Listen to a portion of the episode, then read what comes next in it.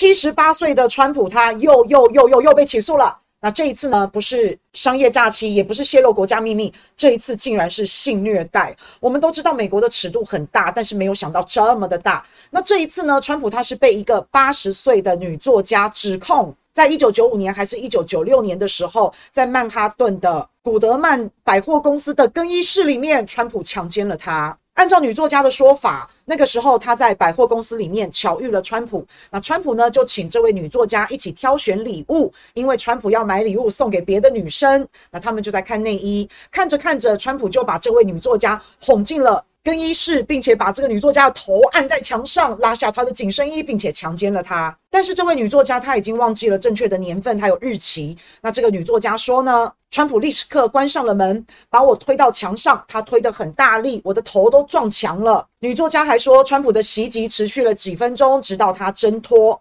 但是从此之后，这位女作家就无法再有浪漫的生活。川普的律师也问这位女作家：“你当时怎么不尖叫？你当时怎么不报警？”女作家说：“像我这样的女性被教导的，要昂首挺胸，不要抱怨。”那这位女作家呢，还找来了她两个朋友作证。这两个朋友当时知道了女作家被性侵，一个朋友建议她报警，另外一个朋友建议这个女作家什么都不要做，不能张扬。要保持沉默，因为川普有可能会毁了这个女作家。那在一九九五年、一九九六年那个时候啊，川普是五十岁。你说他老当益壮吗？那我不知道。但是你说五十岁的男人只剩一张嘴呢？那也不好说。只是川普从以前呢、他就是花花公子，他也从来不缺女人。那为什么川普在五十岁的时候要对一个五十多岁的女人下手，而且还在更衣室？这是道德沦丧还是人性扭曲啊？那这位女作家也很妙哦，什么时候不对川普提提告，偏偏要在川普宣布竞选二零二四总统之后才对川普提告？难道说这二十八年这位女作家都在酝酿着要复仇吗？这我们不知道哈。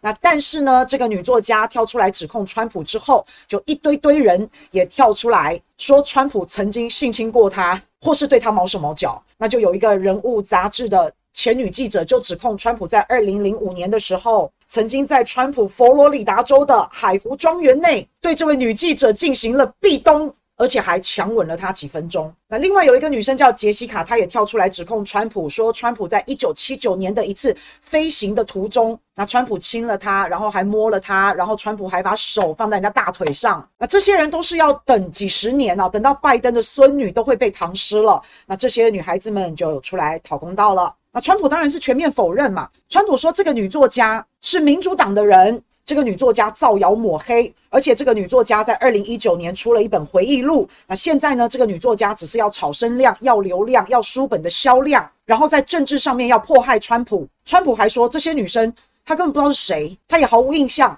那这些女生呢，就指控他强奸，这个根本是政治行为，这个根本是耻辱。他从来没有强奸过这个女作家，这个女作家根本不是他的菜，这个叫做政治不正确。而且这位女作家在事发之后的好多年来，她的行为举止也不像个受害者。后来就在五月九号啊，这个民事庭有六个男的、三个女生的这个陪审团认定川普没有强奸，但是。川普是性虐待，所以川普这个罪名成立是性虐待的罪名。那川普呢，因为有对这个女作家做一些诽谤，所以川普还要罚五百万美元。那女作家就胜诉了。胜诉之后呢，女作家就高调的表示，没有人可以凌驾法律之上，就连总统也不例外。那川普呢，是人在家中坐，判决天上来。那反正他一定是会上诉嘛，因为这个案子已经太久太久了。那因为物证没有，人证就是女作家自己口述找来两个朋友，也就是说，法官呢是听了女作家的一面之词，就给川普定罪。可是没办法，因为民事就是这样嘛，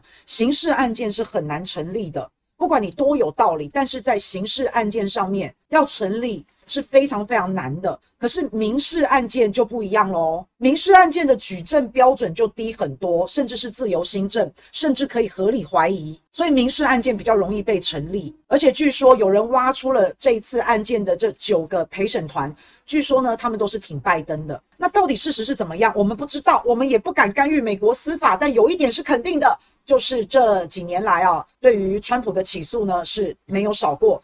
特勤局也好。税务局也好，也不断的对川普找麻烦，那这就给民众有一种政治斗争的感觉啊。尤其是现在，川普的民调是高过于拜登的。如果川普能够正常的参选，那他赢的几率真的非常非常的高诶。那怎么样才能够让川普没办法参选呢？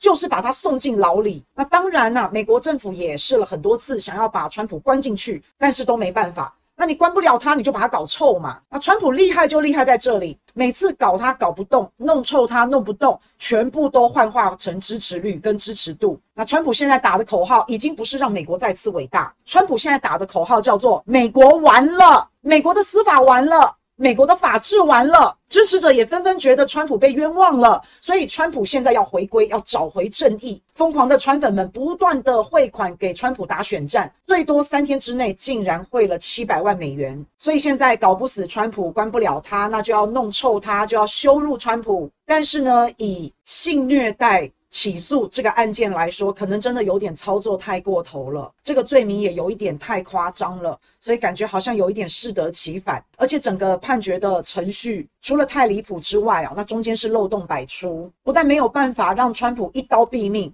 反而让更多的民众开始同情川普。那现在川普开炮了，川普的支持者越来越多，支持度越来越高。那离选举呢还有一段时间，我们相信之后一定还有好戏会上场。